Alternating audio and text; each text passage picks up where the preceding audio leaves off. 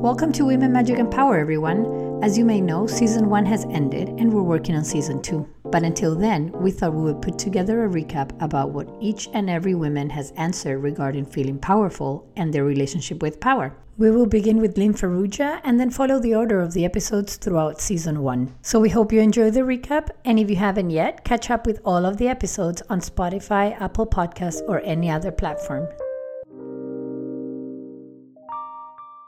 Well, it's the goosebumps feeling, right? So somebody comes in and they give me a tiny piece of information about themselves, and somehow it fits into the puzzle that they've just explained about their situation. And so then when that happens, I feel excited that I have some information that may help them because they've revealed something that maybe no other doctor cared about. Nobody cared to listen about what happened when they were 15 or what happened two weeks ago or how something shocked them or how they ate some, I don't know what. It could be whatever that sort of disordered their system. And so that's exciting to me. It doesn't feel like a power thing. It feels more, um, it, it feels more exciting. It feels more like, oh, I solved the puzzle. Like, I mean, maybe that's power. I don't know. It doesn't feel like power though to me. It feels But more. I think because power has like a negative connotation. but we really are right there is power in feeling that groundedness and that stillness and that rightness and working in concert with another person and helping them feel powerful too It yeah i mean it can, it can be beautiful i just think you know we're, we're so again we're so conditioned to think of power as Oppressing somebody else. exactly Yeah. and we don't and we don't want to do that right Yeah. And for me in particular, when I'm in my office, I want somebody to leave feeling that they've just gained some insight into their own situation and they've gained some power. Power, I think, is the right word then, in knowing how they're going to go forward and heal themselves. You know, they feel like they're in control again. And control, I guess, is um, how I hope that they leave like, oh, wait, they're in charge of their health, they're in charge of their story, they're in charge of what they're going to get, how, how they're going to get it. And sometimes I'm only there to help them find the way to get it. You know, it's not even me that helps. I mean, I help them start on their path.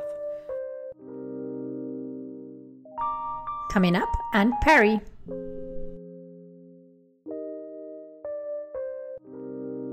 I don't know. I never felt less powerful. I, I That's very important. Yeah. I, I, I don't know. My life has been very easy, I must say, always. Uh, Or maybe my mentality is such that I accept the whatever it is as it is. So Yeah, I would agree. Like, I would argue to say that you possibly went through hardship. And so, because of that, you're like, okay, well, this is happening, but we're going to maintain a level head. Like, yeah, yeah. Uh, I, I I don't know how to describe it, but I have never had a kind of hard time that uh, it was insurmountable. I've never had any crisis. but yet you're telling But- me or- that your brothers escaped Yeah, yeah, yeah, yeah. through, No, that you see, that's you see, that's And But I that your dad it's your was- perspective of how exact. you're Yes, defining yes, crisis yes, right? and that was short lived. And now we move on to Aunt Josefina Kemp. difficult word. Power has a, a, a connotation that we've realized is tough for us. Um, I don't know if, about men, but for us women, I think tough. that when when I realized that I was on my right path, hmm And was that when Clara came to talk to you, or after? not after, during this this three or four years ago, I I realized that I could I could everything. Well, that's mm. encouraging though, because you've been doing this for 20 years. And in a way, for the rest of us mortals, it feels like you have a connection to something that we all imagine, guess, believe, don't believe Yeah. in it, whatever it may be. Yeah. But the struggle is real because you've had this connection and Yeah. you've only felt like you were in your right path Yeah. four years Four ago. years ago. Yeah. wow Yeah. Here is power in the words of Reverend Lori Vale.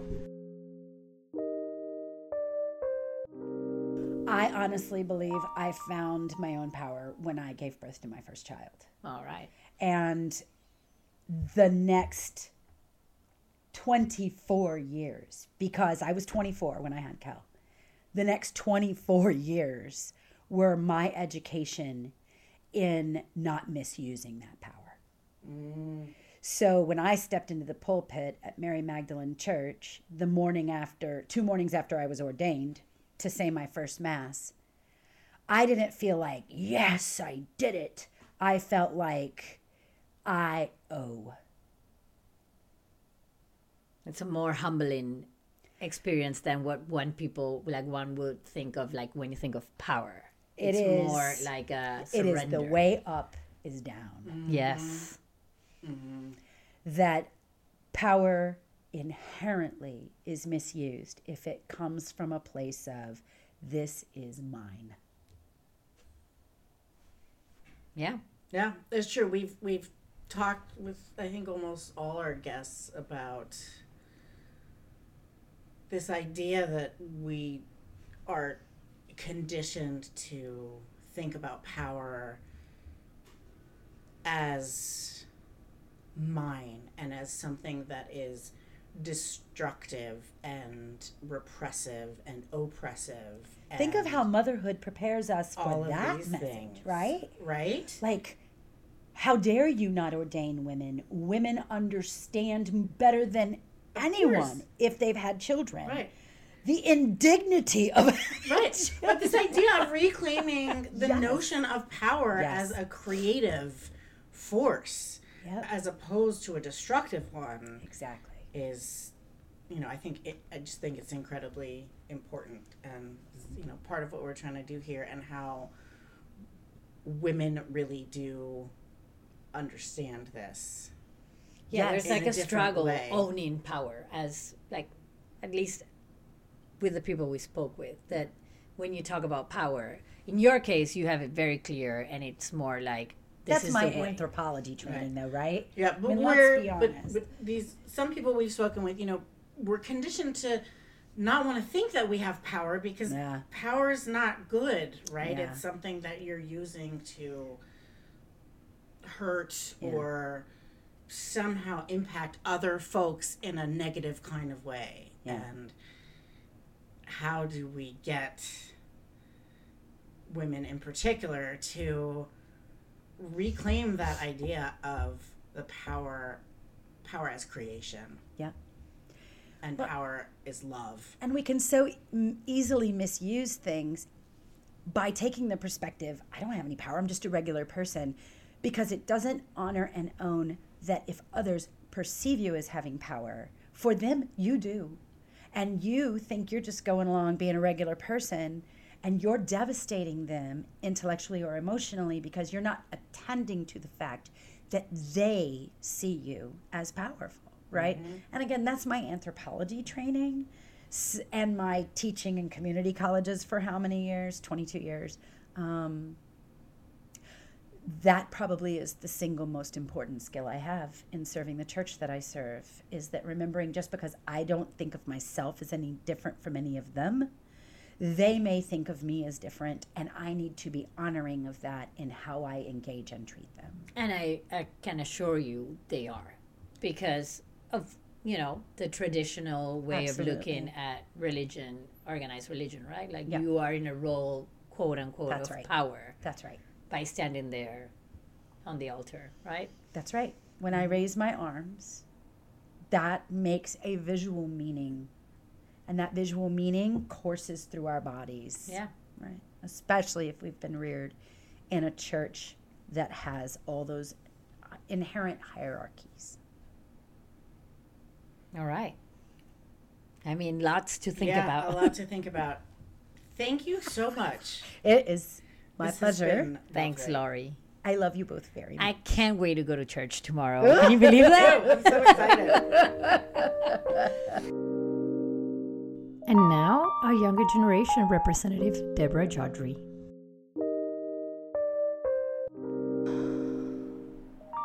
I I feel like I've in this last year of my life, shout out to therapy, um, have felt the most.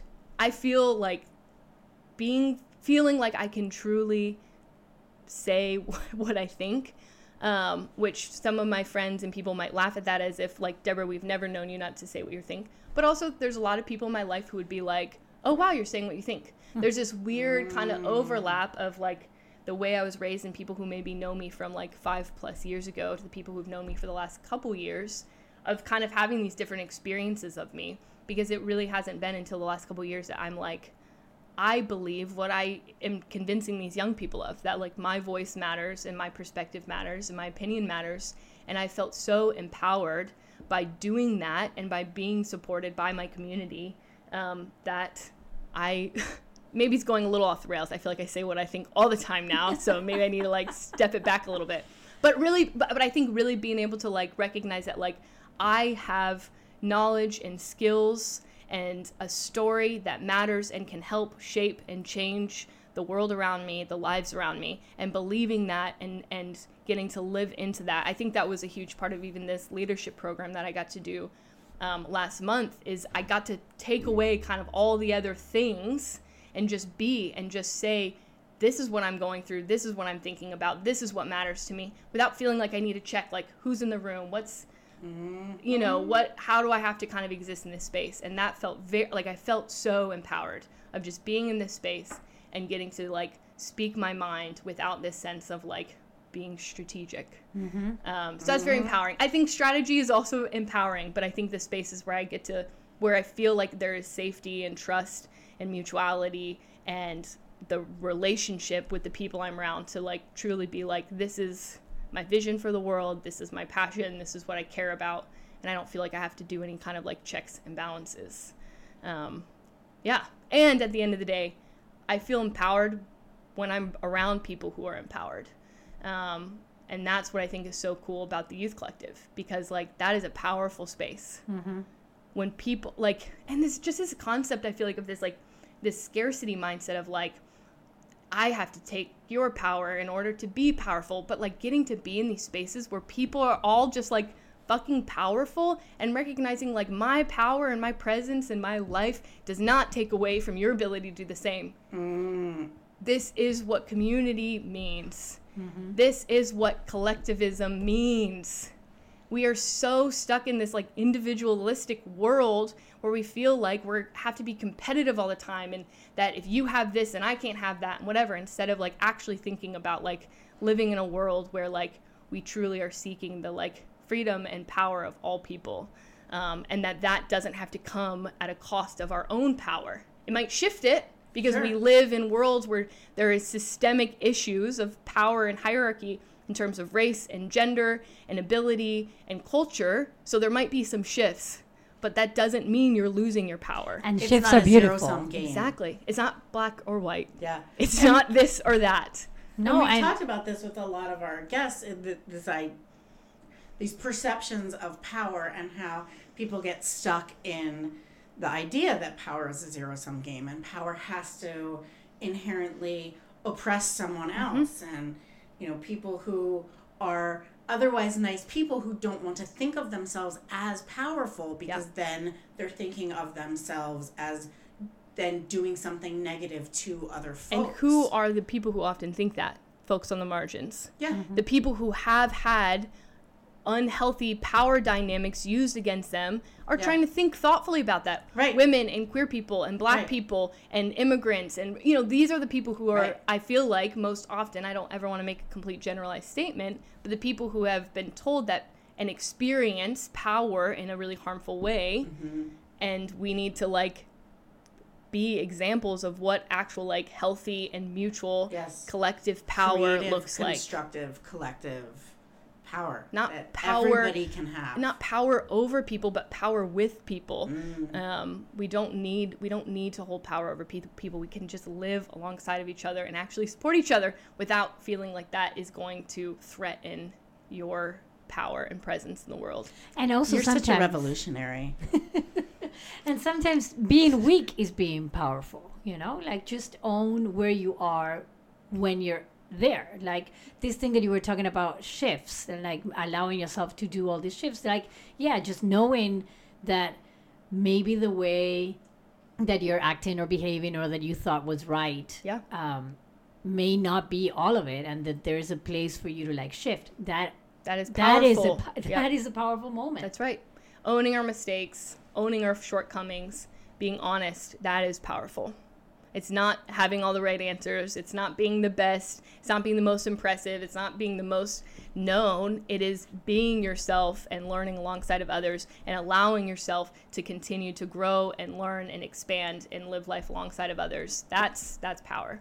And I am excited to be a part of a community that seems to be open to some of this and hope that through the Hopewell Youth Collective, we get to be a part of empowering young people and empowering the community um, to actually show up for each other and to, to grow in this sense of mutuality. I see it through the Chubbies Project, I see it through the other organizations in town, and I'm really excited and hopeful in Hopewell for this type of like mutuality and mutual empowerment because that's how we heal. That's how we grow. That's how we change. That's how we address racism. That's how we address homophobia that's how we address mental health is together and and truly seeing the other person the neighbor as a, as a human and and wanting to be for their belonging as much as you want to belong mm-hmm. Now we move on to Lorette Pruden and how she feels powerful when she's connected to spirit and nature. I think the answer is definitely yes. I couldn't give you an example though. Maybe I maybe I haven't gotten quite there yet. Maybe I feel less powerless. Because there's plenty of places where where we can feel powerless in our in modern environment, right? Mm-hmm. I feel stronger in my own I don't know if convictions is the right word, just my own perceptions, my own perspective of things. I don't need other people to tell me how to think or feel mm.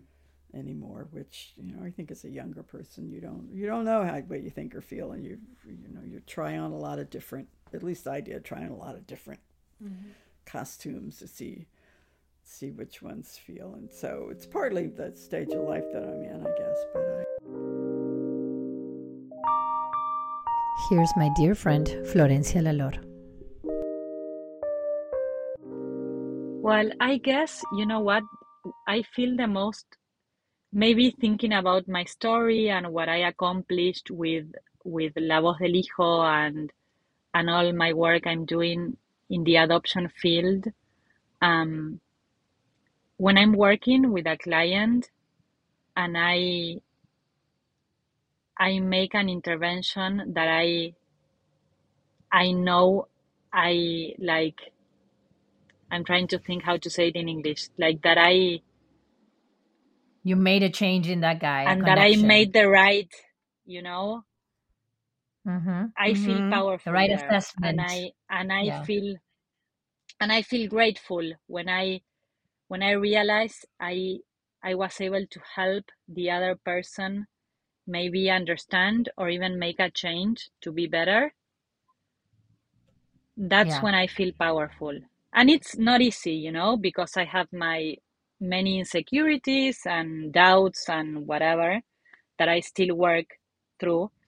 Um, but when I accomplished or, or when I realize I I really, really, really help the other person, um, that's when I feel I'm powerful and that I I can do it and I should continue doing this, you know? Yeah, you- you're on the right path. That Yes. you ended up here for a reason. Yes. And that's fantastic finding, you know, finding your power by sharing your wisdom and your perspective with others, right? Like, Yes. um, Yes, you know, you know what?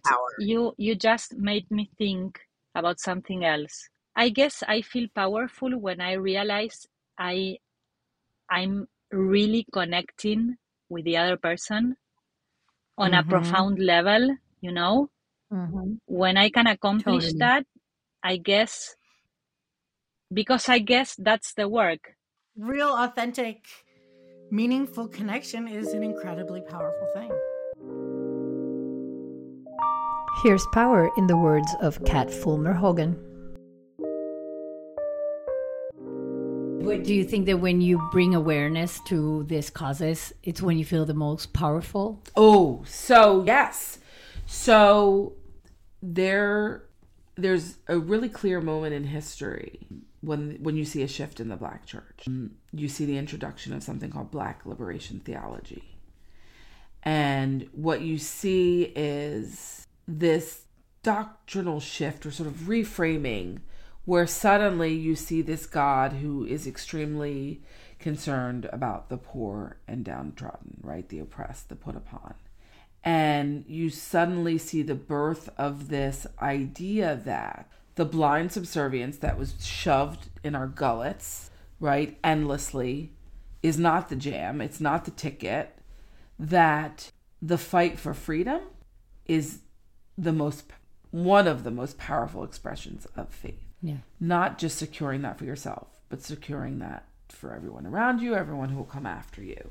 Looping that back into me as a human being, I absolutely see that work as an expression of my faith because how better do you honor your creator than fighting to ensure all of the things that we are promised all of the things that should be, all of the things that a divine creator would want for their creation. Mm-hmm. How better do you express that than to to fight these fights? So for me, I think I you know I've I followed along when Liz shared the podcast and I followed along and I've listened to these Mm-hmm. women and at first I was like, my goodness.